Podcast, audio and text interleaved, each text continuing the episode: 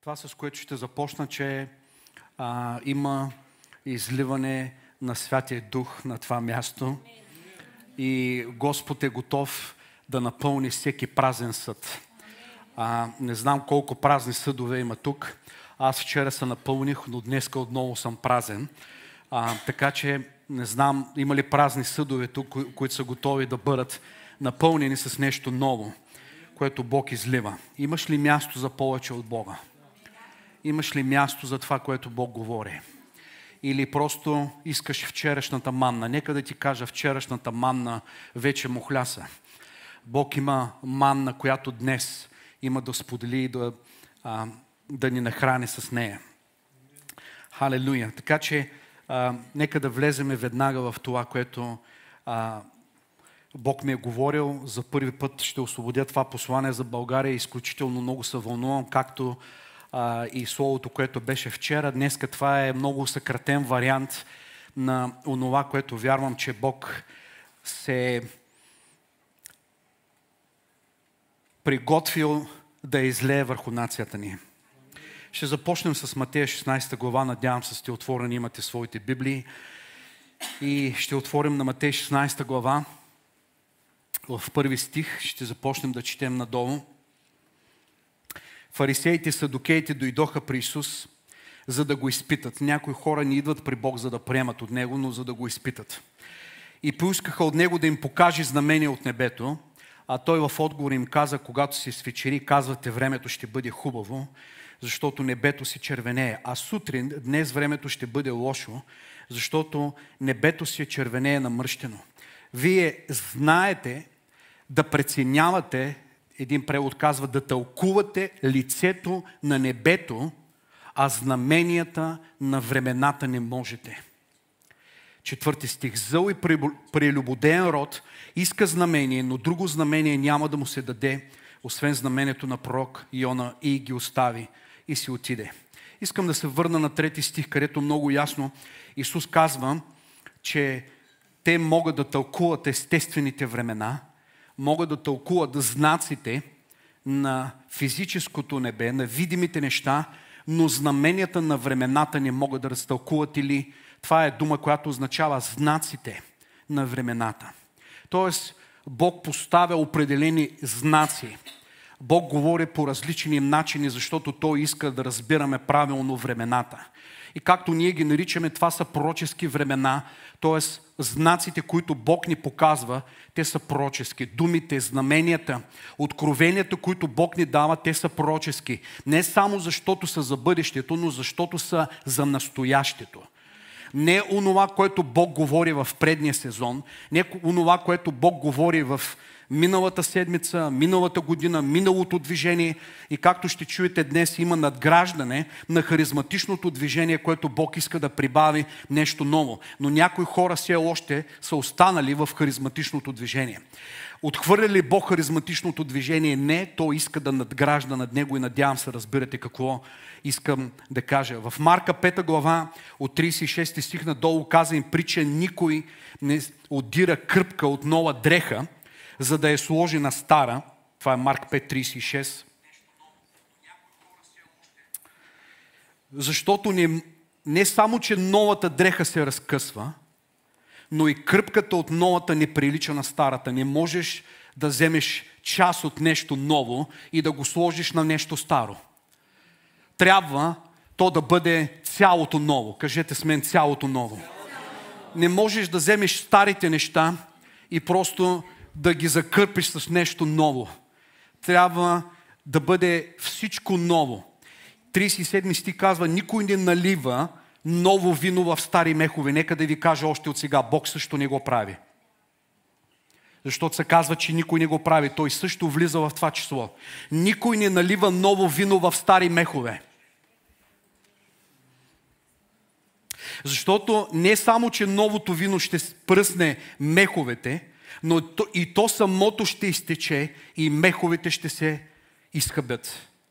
Тоест и двете неща ще се похъбят. И, винове, и виното, и меховете. 38 стих. Но трябва да се налива ново вино в нови мехове и ще се запази и едното, и другото. 39 стих. И никой след като е пил старо вино, не иска ново, защото казва старото е по-добро. Да, старото вино има добър вкус, но то е загубило способността си да разширява. То е загубило способността си да носи тази енергия, тази сила и тази динамика, която носи новото вино. Така че, когато днес говорим за новото вино, ние ще говорим за онова, което Господ иска да излива в живота ни лично и за онова, което Господ иска да излива в църквата като нов мях.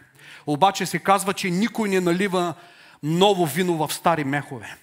Старите мяхове са станали стари, защото просто са изсъхнали и са загубили еластичността си или способността си да се разширяват. И за това се пръскат при силата и енергията на новото вино. Исус казва, че Бог е лозата, т.е. чрез взаимоотношенията с Него и винаги виното е символ на живота. И когато ние имаме взаимоотношения с Христос, това произвежда живот в нас, който живот носи не само, разбира се, свобода за нас, но и за тези, които се докосват до нас. Амин. Така че той казва, никой не налива, той също не го прави. Какво трябва да направим? Трябва да позволим на Бог да разшири меховете ни, старите мехове, старите кълъпи, ограничените ни разбирания да бъдат разширени за онова, което Бог казва сега. И ти може би казваш, о, аз до сега съм бил много ревнив за Господа, както говори пророк Илия. Аз съм чувал, аз знам, аз знам всички книги, всички семинари съм посетил, всички откровения знам, всички движения на Святия Дух. Чудесно е, но днес е нов ден и Бог има нова манна, Бог има ново вино, което не е ново за Него, то е ново за нас. Това не е нещо, което те първа Бог ще открива, но това е нещо, което Той сега ще открива на нас. Как можем да станем мехове, които да приемат новите движения на Святия Дух? Както казах и вчера, ще го повторя съвсем накратко, понеже времето ни днес е, е по-кратко. Един стар мях първо са го накисвали около 48 часа или две денонощи са го накисвали във вода, за да може просто той да стане мек, понеже е станал сух от употреба, от горещото време и така нататък. И вярвам, че това е образ на Божието Слово, защото водата винаги е символ на Божието Слово. Така че ние имаме нужда да се потопим и да останем и да позволим на Словото на Бога да направи сърцата ни меки, т.е. отворени и податливи за Неговата промяна. Амин. Следващото нещо, което са правили е, че този мях са започвали да втриват в него зехтин. Започвали са да втриват в него масло, което със сигурност е символ и ни показва за това, че Святия Дух иска да втрива своето влияние вътре в живота ни.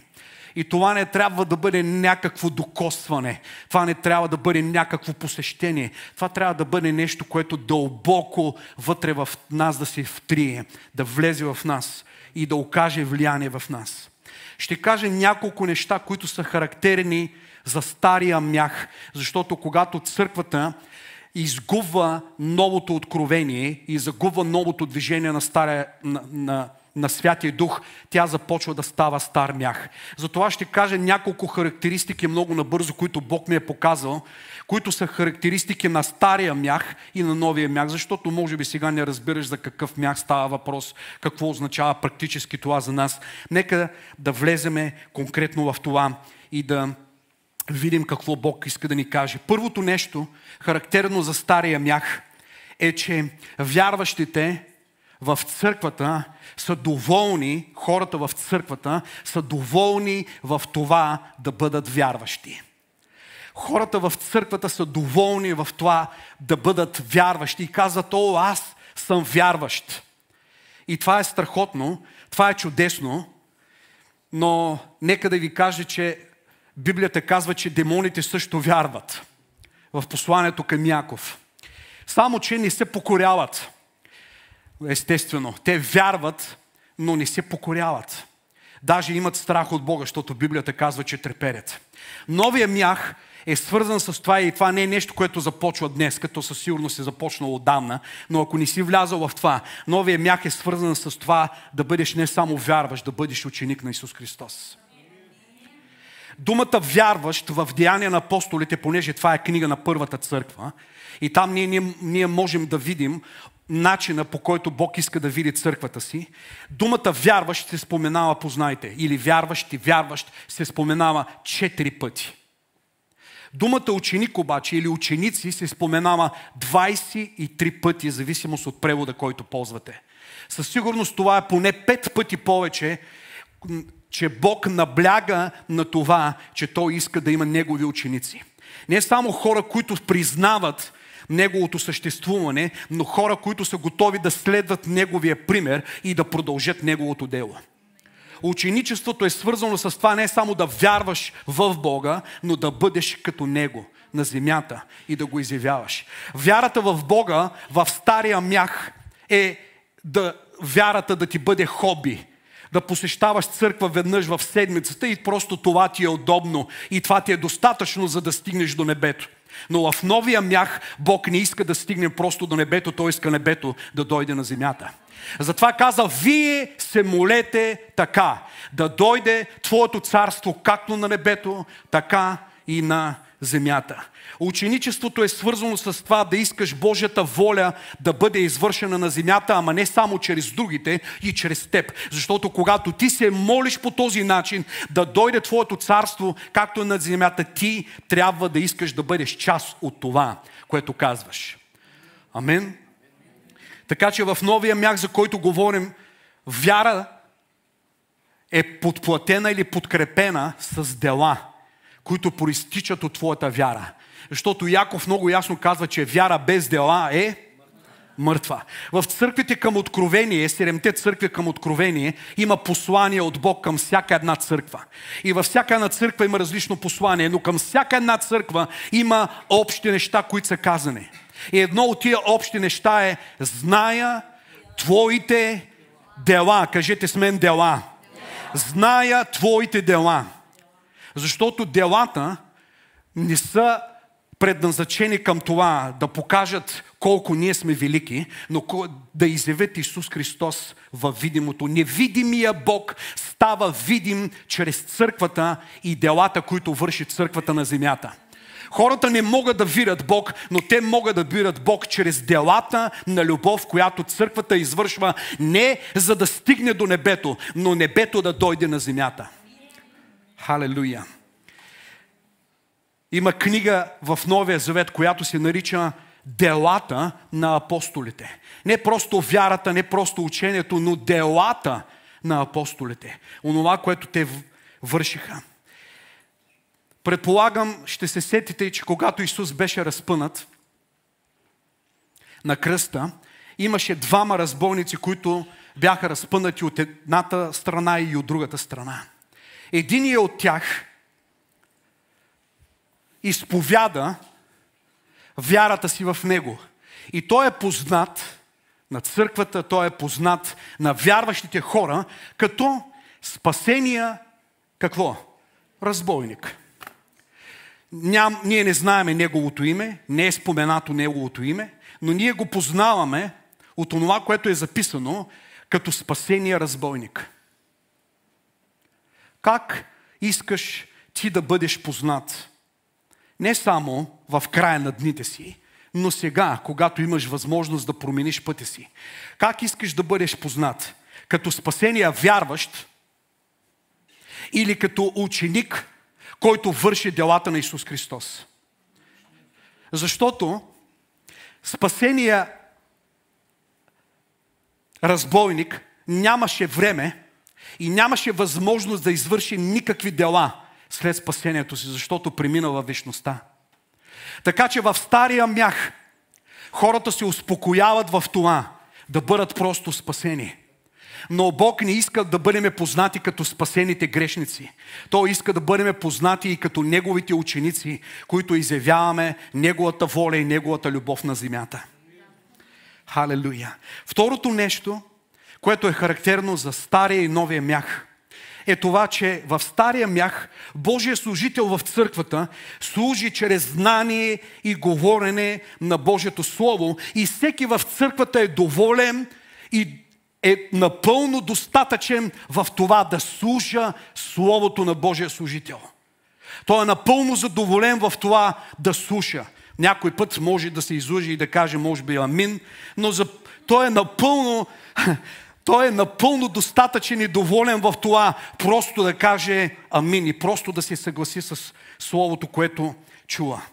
Обаче в новия мях ние виждаме как Исус Христос се изявява чрез петкратните дарове на служение, за което говорихме и вчера, за да предизвика растеж в живота на всеки вярващ чрез практика, действие и упражнение. Кажете с мене упражнение. Това е дума, която ние не харесваме, обаче Евреи 5 глава 12 стих ни казва, че определени хора според изтекото време, т.е. е изминало достатъчно физическо време, за да израснат в това да станат учители, но те все още имат нужда да бъдат учени на най-елементарните начала на Божието Слово. И достигнахте да имате нужда от мляко, а не от твърда храна. Тоест, хората в църквата все още са останали духовни бебета, не са израснали, защото просто са казвали амин на проповедта, която са слушали в неделя, но не са направили нищо със Словото, което са чули. 13 стих казва, защото всеки, който се храни с мляко е неопитен или няма упражняване в учението за правдата, понеже е мъденец. Вижте 14 стих. А твърдата храна е за пълнолетните, които чрез упражнение, кажете с мене упражнение – не се казва чрез слушане. Започват нещата с слушане, но не свършват с слушане. Трябва да продължат с упражняване. Чрез упражнение са обучили чувствата си да разпознават доброто и злото. В новия сезон и в новия мях, който Бог иска да превърне църквата си, Той иска да превърне хората просто от само слушатели в действени изпълнители на това, което Той казва наставленията, които апостол Павел дава на друг апостол, който е Тит, в трета глава, в 8 стих казва, вярно е това слово и желая да настояваш това с цел уния, които са повярвали в Бога. Добре, чудесно, е, че са повярвали в Бога, обаче това не е достатъчно, това е само началото. Казва да се упражняват старателно с добри дела.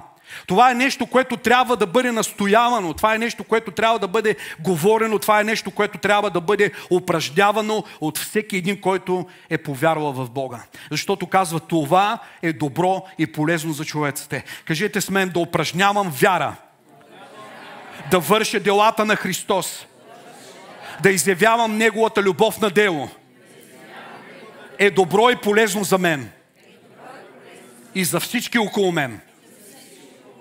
Затова прескачам малко, отивам директно на 14 стих, където казва, затова нека да се учат нашите, става въпрос за тези, които са повярвали, да се упражняват старателно.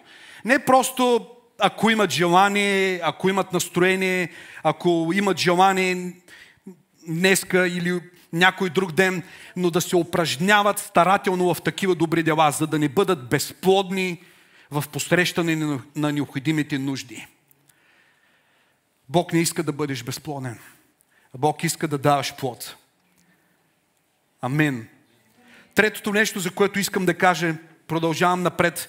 В стария мях, в старото движение, фокуса на хората в църквата са техните нужди – фокуса на тяхната вяра, фокуса на тяхната молитва, фокуса на техните взаимоотношения с Бог са техните нужди. Тоест, когато има нужди, търсят Бог. Когато нямат нужди, не търсят Бог. Когато има нужди, отиват на църква, защото очакват нещо Бог да направи за тях. Когато нямат нужди, те са пасивни и не търсят Бог, не се покланят на Бог и не търсят познаване и взаимоотношения с Него.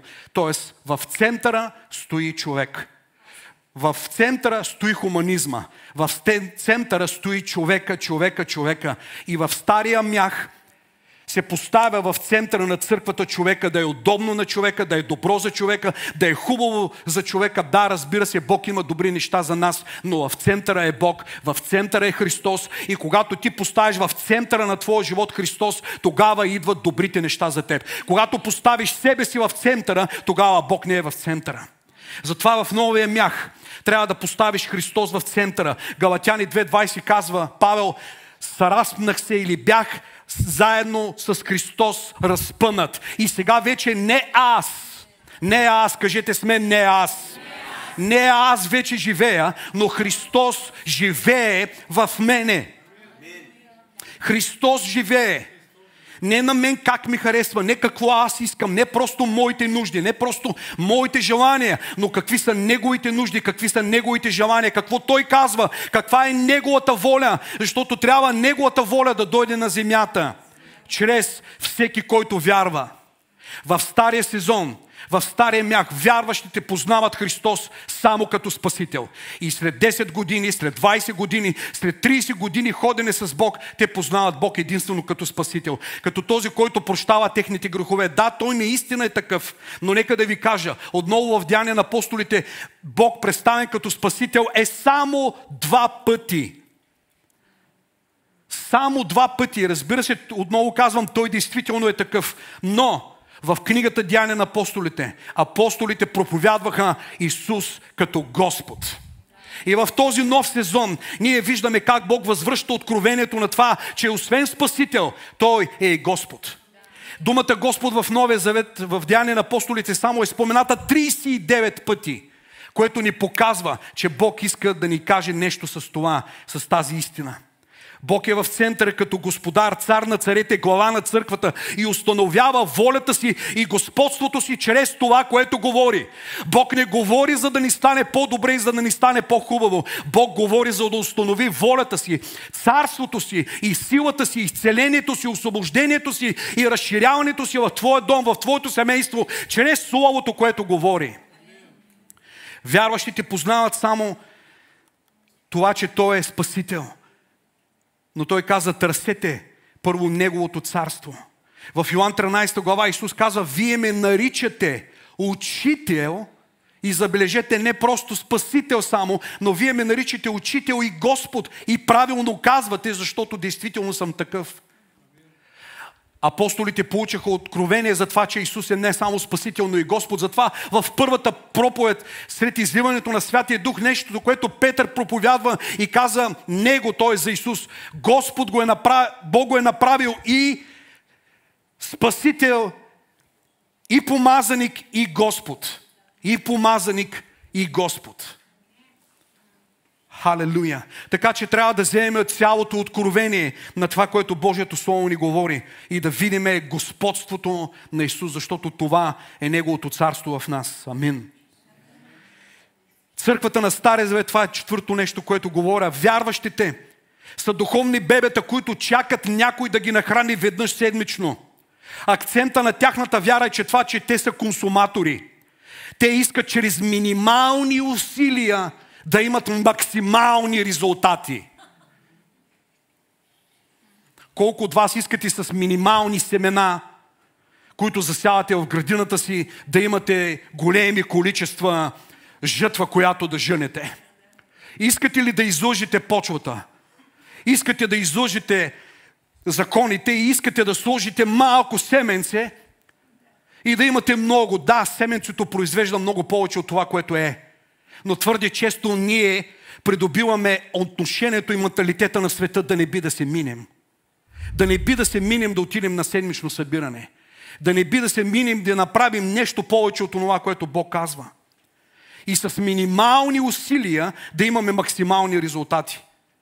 И се оправдаваме с това, абе може да е малко, ама от сърце. Чували ли сте това? Исус каза, не е малко. Просто трябва всичко. Филипяни 2 глава 7 стих се казва, че Исус се отказа от всичко и стана слуга на хората. Снабдяването е цел номер едно в стария мях. И вярващите преследват снабдяването като цел номер едно в живота им. И нямат целите на Бог като на първо място в техния живот. В новия мях Бог ни вижда като настойници и Неговата воля става за нас цел номер едно. Защото ще ви кажа нещо много важно. Обесърчението и обезкуражаването. Това е мисъл, която чух преди повече от 25 години и още я помня. Обезкуражаването и обесърчението идват не поради липса на средства, а поради липса на видение. Пак ще го кажа. Обесърчаването и обезкуражаването, и депресията, и отчаянието не идват поради липса на средства, но поради липса на видение. А когато имаш видение, Бог снабдява видението. Затова не е най-важното нещо да търсиш снабдяването, но виж какво Бог казва, какво Бог има за теб. Къде Бог иска да направи неща в теб или чрез теб и дори да нямаш средствата, ако Той го казва, това ще, произ... ще доведе снабдяването и ще отвори вратите и Бог ще те изпрати на места, където не си предполагал, че можеш да отидеш или ще те благослови по начини, по които ти не си очаквал. Преди доста години историята е малко дълга, ще се опитам да я съкратя. Имах отново много силен копнеж за присъствието на Бога. И казва, Господи, искам повече от Тебе. И това не съм спирал да го говоря повече от 30 години. Господи, искам повече от Тебе. И в един такъв момент на силно търсене на Бог, не заради нещо, не заради нещо, което да получа, не заради нещо, което Бог да направи за мен, но заради самия Него. В един такъв силен момент на търсене на Бог, Бог говори на човек от друг град, който да ми изпрати една книга, която тъкмо той беше привел. Тази книга даже още не беше напечатана, така да се каже, официално на български язик. Когато аз получих тази книга, и започнах да я чета, още докато я четях, Божието присъствие слизаше с сила, с сила върху мене. И аз дори физически усещах присъствието на Бог. И аз си казвам, има нещо тук. Има нещо скъпоценно тук. И повече и повече продължавах да чета тази книга. И всеки път, когато четях от нея, Бог слизаше върху мен. И аз ставах все по-гладен и все по-гладен и казвах, Господи, искам да се срещна с човека, който е писал тази книга. Вярвам, че ти искаш да направиш повече неща в живота ми, когато се срещна с човека, който е написал тази книга. Нека да ви кажа, автора беше жена. Бог може да говори и чрез жените, както някой чуха вчера. Амин. Така че автор е от друга държава, през океана и аз си казвах, няма никакъв начин да стигна чак до Канада и да се срещна с този човек. Няма никакъв начин да отида на конференция или на някакво друго събитие. Как ще го срещна? Къде ще го срещна? Как ще го... Това за мен изглеждаше абсолютно невъзможно. Намерих в сайта на тяхното служение евангели... места, където провежда служения за няколко години напред. Видях че има програма за 3-4 години напред този служител и това нещо толкова много ви впечатли. И видях, че най-близкото място до България, където този човек ще идва, е Англия, което не е много близко, разбира се, но беше най-близкото място. И аз продължавах да вярвам и продължавах да очаквам и продължавах да искам от Бог снабдяване, за да отида на място, където вярвах, че Бог ще направи нещо в живота ми. И може да кажеш, Бог може да направи навсякъде неща. Да, така е. Обаче има нещо специално, когато платиш цена. Има нещо специално, когато платиш цена, когато направиш жертва и отидеш на друго място, за да очакваш неща от Бог. Както тези хора, които минаха над 100 км, за да дойдат тук и да платят тази цена, за да дойдат на службата. И аз вярвам, че Бог ще ги благослови. Както и всички вие, които сте платили цена да дойдете тук. Не просто да стоите в къщи на дивана и да гледате телевизора или компютъра, но сте платили цена да дойдете тук.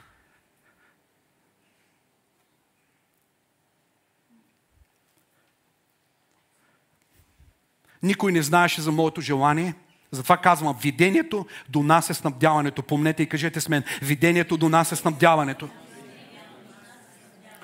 Никой не знаеше за това, но след време дойде една жена от нашата църква и каза, знаеш ли, в Англия ще правят една конференция в Лондон и там е, ще бъде много силно. Искаш ли да отидем на тази конференция? Това е друго място, това е друго, а, друго събитие, не е същия говорител. И аз си казвам, това е добра идея ще трябва да вярваме за снабдяването. И за да съкратя историята, ние нямахме снабдяването, но имахме желанието. Имахме вярата, имахме видението за това. И според, след поредица от събития и свръхестествени снабдявания, Бог снабди за това двамата да можем да отидем там. Съкръщавам историята на една от службите там, която бяхме. Аз бях на първия ред и говорителя каза сега обърнете се наляво и надясно и вижте кой е човека до вас. И ние имахме едни такива табелки тук, където пишеше името ни от коя държава сме. И каза, вижте човека, който е до вас и се молете за него. И аз гледам напред-назад, сега никой не познавам, нали, само двама човека бяхме от България, съответно цялата конференция никой не познавам. И гледам едно семейство там и Казвам, добре, с тези хора ще се молим. И започнахме да се молим един за друг и така нататък. И накрая гледам на табелката е написано, че те са от този град, в, която, в който ще бъде конференцията с тази жена. И аз казвам, а, аз искам да отида в този град. С моя много ограничен английски, се опитах по някакъв начин да обясня на тези хора, че аз искам да отида на тези, в този град, защото има събитие там, което мене силно ме интересува. И те казаха, така ли? И ние сме се записали за тая конференция. Ти ще идваш ли? И аз с вяра трябваше да кажа, да, ще дойда. След това разбрах, че тези хора когато разговаряхме в молитвените им език, когато те са се молили, Бог им е дал да изговарят думата България. Не е ли интересно това? И след това те срещнаха един човек от България, на място, където не очакваха, че ще, ще срещнат някой такъв. И казаха, знаеш ли, ние сме подбудени от Бог съкръщавам историята и вярваме, че ти трябва да дойдеш на тая конференция. Даже ние искаме да осигурим всички неща да дойдеш заедно с съпругата си. Ние ще подсигурим всички неща, ние ще ви чакаме, ние ще платиме цялата такса, ние ще ви платим, платим за настаняването, ние ще платим за самолетните билети, ние ще платим за абсолютно всичко. И това бяха хора, които видях просто за две минути. Беше свръхестествена среща, предизвикана от Бог поради глада на един обикновен човек в България България, който е гладен за Божието действие.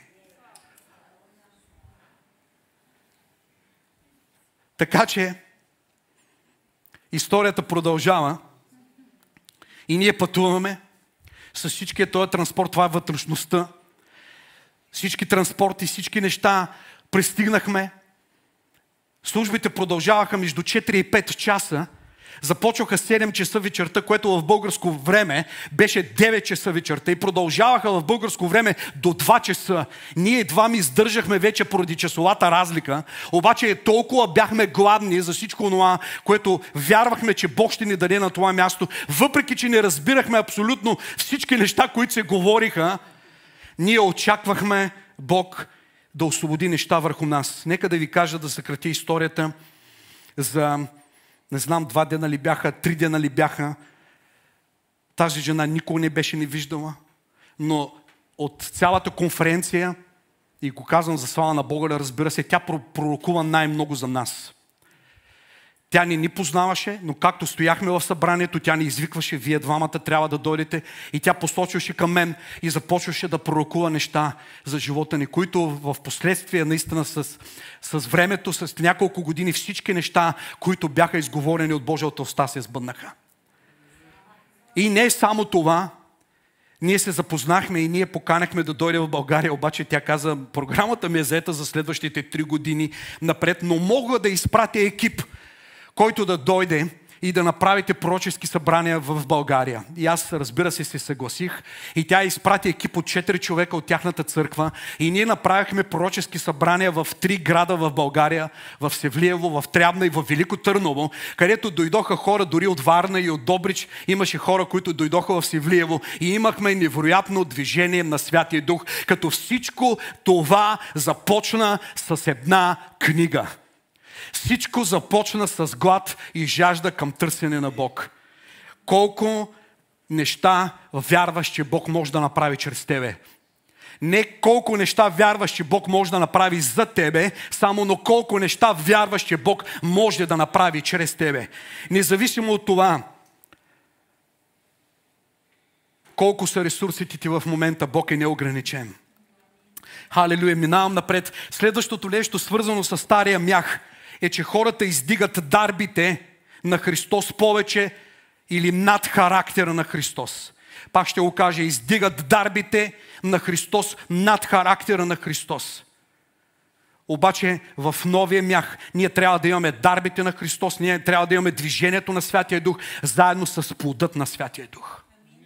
Ние трябва да имаме едното, трябва да имаме и другото. В Първо Коринтини ние виждаме много ясно тази картина за това, че имаше хора, които практикуваха духовните дарби, обаче ходеха без любов.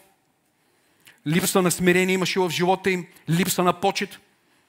В трета глава Павел ги нарича плъцки, защото има между тях завист, ревност, разделение, сексуални грехове, грях, отдумвания, шушукания, бъркоти. Това е във 2 Коринтини 12 глава вече.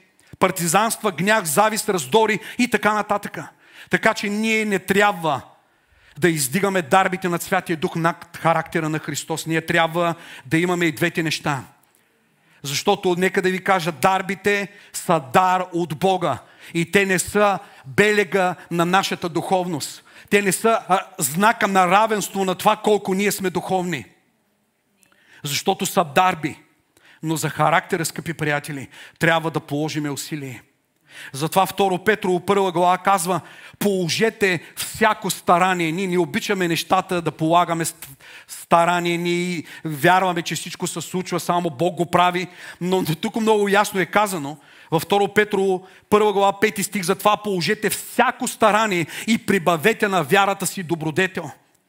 След това познание, след това прибавете себеобоздание, след това на себеобозданието прибавете търпение, след това на търпението благочестие, на благочестието братолюбие и след това любов. Нещата не се казва просто молете са и те ще паднат от небето върху вас. Каза положете старание. Тези неща да бъдат прибавени на вярата ви. И да се случат. Амин. Следващото нещо характерно за стария мях, че цялото служение в църквата е фокусирано и концентрирано върху един човек, без значение как ще го наречете според неговото име, както говорихме вчера. Но когато този човек го няма, всички са в шок. И е голяма трагедия, защото водача на църквата го няма. В новия мях в движението на Бог. Вниманието на църквата е насочено към Христос апостола, към Христос пророка, към Христос евангелизатора, към Христос пастора, към Христос учителя, който работи в живота ни чрез различните дарове на служение и формира взаимо... и формират отношението ни и взаимоотношението ни с Исус Христос, с който Бог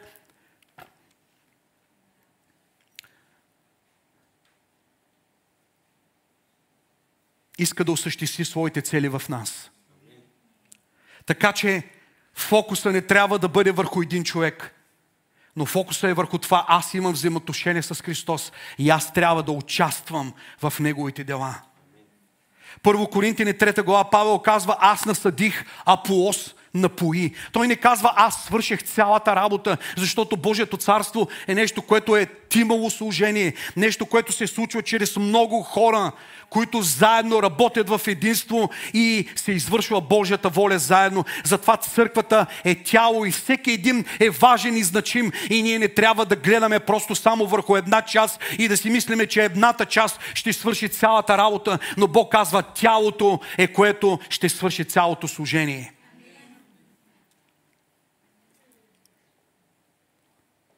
Има хора, мисля, че това се излъчва онлайн. Има хора, има служители, които или сега гледат това, или ще гледат това служение. Вие сте уморени от това да правите всичко сами. И имате нужда от това да чуете Словото на Бог и да бъдете освободени в новия сезон, който Бог има за живота ви. Затова вярвам, че това, което Бог говори днес и онова, което освобождавам в тази църква, не е само за църквата тук в Добрич, но то ще помогне на много други водачи и лидери да застанат на мястото си, да влязат в призива си и да освобождават Словото, което Бог има за църквата в този пророчески сезон. Затова вярвам, че ще дойде освобождение за вас. Защото в стария мях мисленето е, че само служителите служат на Бога в новия мях, както видяхме вчера, посланието на Божието царство в кратък вариант е, че Божието царство е за всички, включва всички, нека да кажем всички. Може да бъде проявено или видяно навсякъде. И във всичко, т.е. във всяка област, по всяко едно време, тук на земята. Матей беше призован да следва Христос и беше бирник, но Захей, който също беше бирник, не беше призован да следва Христос по начина, по който беше призован Матей. Той трябваше да продължи да върши нещата, които прави по правилен начин. Затова спасението и освобождението или промяната дойде в живота му в това, което върши. Така че Бог сега иска да се изявява чрез родителите. Сега Бог иска да работи, разбира се, чрез бащите, чрез майките, чрез работниците, чрез военните, чрез хората, които са в бизнеса, чрез учителите, чрез политици, чрез хора във всяка една сфера, защото Той иска царството да дойде във всяка една сфера на живота. Халелуя!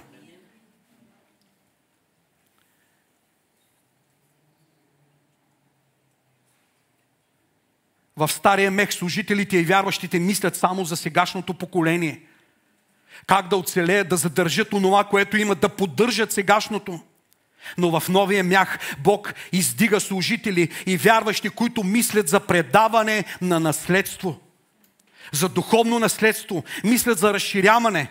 За това, което Бог иска да прави не само в тях, но чрез тях. Това са духовни бащи и църкви, които ще имат отношение на духовно бащенство, за да предадат на синовете си онова, което са приели от Бог и да ги изстрелят напред, за да достигнат още по-далеч от онова, което самите ние сме стигнали. В Деяния на апостолите 2 глава 39 стих беше началото, беше само началото на изпълнението на пророчеството на Йоил, че в последните дни Бог ще излива от духа си на всяка твар, на всеки човек, и синовете ви, дъщерите ви ще пророкуват. Всички са включени, няма разделение дори в половете. Синовете ни, дъщерите ни ще пророкуват. И юношите ви ще виждат видения и старците ви ще сънуват сънища. И тук виждаме четири възрастови групи. Синовете, дъщерите, това са децата ни. Юношите, малко по-големите. Ние самите и старците, т.е. във всяко едно поколение, във всяка една възраст, не след като ние преминем във вечността тогава, но едновременно в един и същи момент ще има посещение на Святия Дух във всяка възрастова група и във всяк, във всяка възрастова група и във всеки един човек, независимо от неговото служение. Същото виждаме в 2 Тимотей 2 глава, 2 стих, четири поколения по едно и също време – Павел, който предава на Тимотей и казва, ти предай на верни човеци, които да предадат на други. Това са четири духовни поколения по едно и също време. Не късай веригата на Бог. Ако си приел неща, предай ги на някой. Ако си приел неща, предай ги на някой. Ако не си приел неща, приеми неща от Бога и след това ги предай. Затова не, е, не сме призвани да бъдеме езеро. Не сме призвани да бъдеме блато, защото където няма движение на водата, водата застоява и те става зелена. Нали така? Както и езерото тук в Добрич. Става зелено. Но не, не сме призвани да бъдем езеро, не сме призвани да бъдем просто нещо, което имаме, но реки на живот да извират от нас. Движението на Святия Дух, присъствието на Бога е свързано с река на живот, която изтича и която тече и която се движи. Бог прави нови неща. Затова приемай и предавай онова, което Бог е вложил в живота ти. Чели ли сте Деяние 29 глава? Чели ли сте Деяние 30 глава? Чели ли сте Деяние 35 глава? Няма нужда да ги четете, защото вие трябва да ги пишете. Някой друг ще ги чете след нас. Няма такива глави записани в Библията, защото ние сега трябва да ги напишеме и някой след нас да чете и да бъде насърчен и да бъде мотивиран и да бъде изстрелян напред в бъдещето, което Бог има за тях. Така че готов ли си да бъдеш разширен? Готов ли си да бъдеш отворен за новото движение на Святия Дух в този сезон на Бога?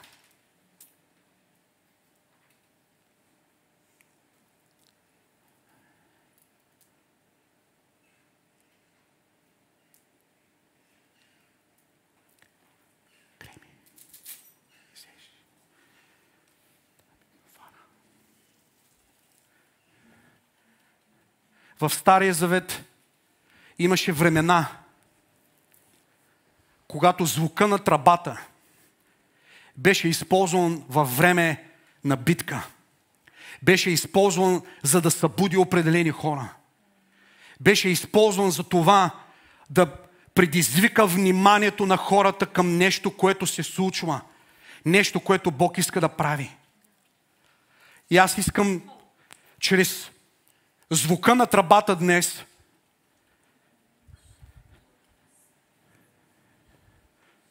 да бъде освободено от движението на Святия Дух в този нов сезон, който Бог има за нас.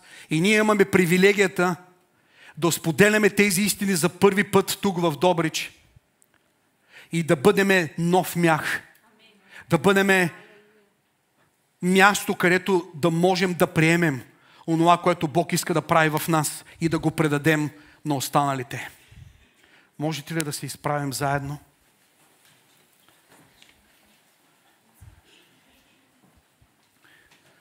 Искам да ви помоля да бъдем участници от тук нататъка на това, което ще се случва.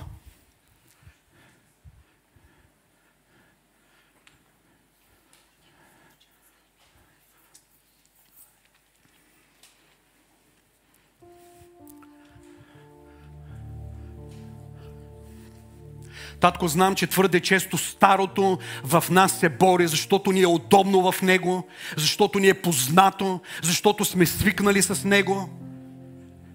И новите неща ни изглеждат неясни, несигурни и има нужда да стъпим с вяра напред.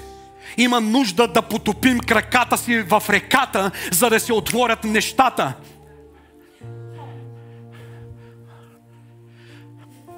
Затова аз се моля тая вечер хора да бъдат изтласкани напред. Цялата църква на това място да бъдат изтласкани напред в новия сезон на Бог и да бъдат пример за онова, което Бог иска да освобождава не само в Добрич, но на всяко място в България. Затова чрез звук на тръба Бог освобождава съдба, Бог освобождава влиянието на Неговото царство тук на земята. Защото Той ще дойде при звук на тръба. Тръбата е ново начало.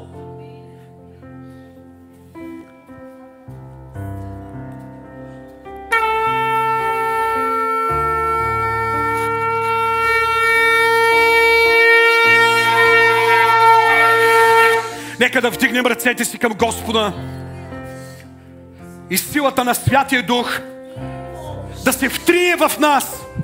Помазанието на Святия Дух да се втрие в нас и да разшири мяховете ни.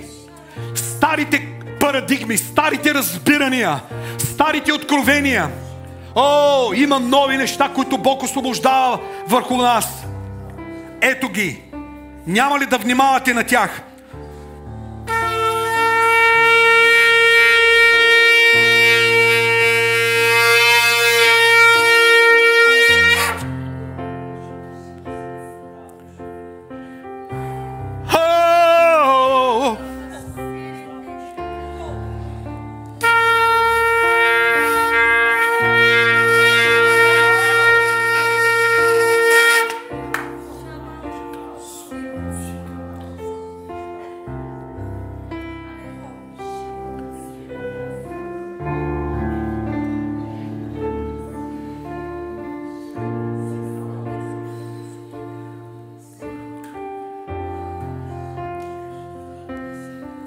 Господи, не това, което ние сме планирали, не това, което ние сме мислили, не това, което ние сме очаквали, не това, което ние сме сложили като рамка или като ограничение на това, което можеш да направиш. Ние вярваме за повече. Ние очакваме за повече без мярка. Без мярка. Ние не искаме да слагаме рамки. Ние не, искаме да слагаме кълъпи. Ние не искаме да слагаме шаблони и ограничения.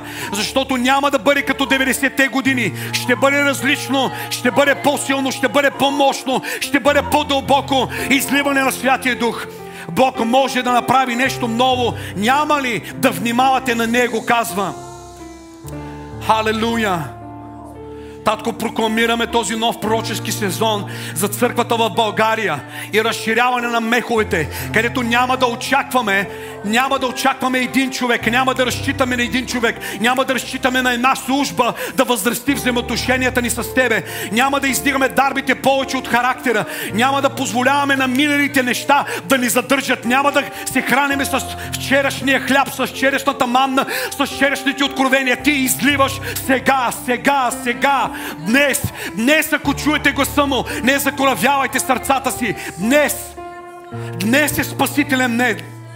Бог работи днес. Бог се изявява днес. Бог освобождава съдби и влага видение в живота ти. Защото обесърчаването не идва просто поради липса на средства, но идва поради липса на видение.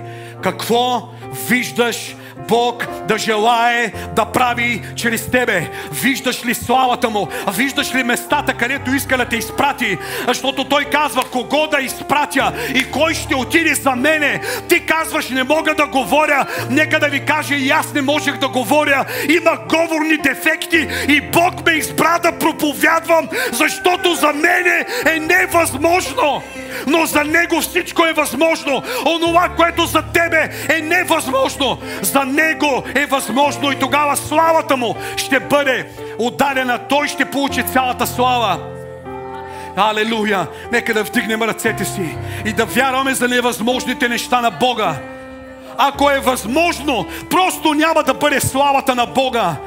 Ако е възможно за нас, как ще се изяви Той?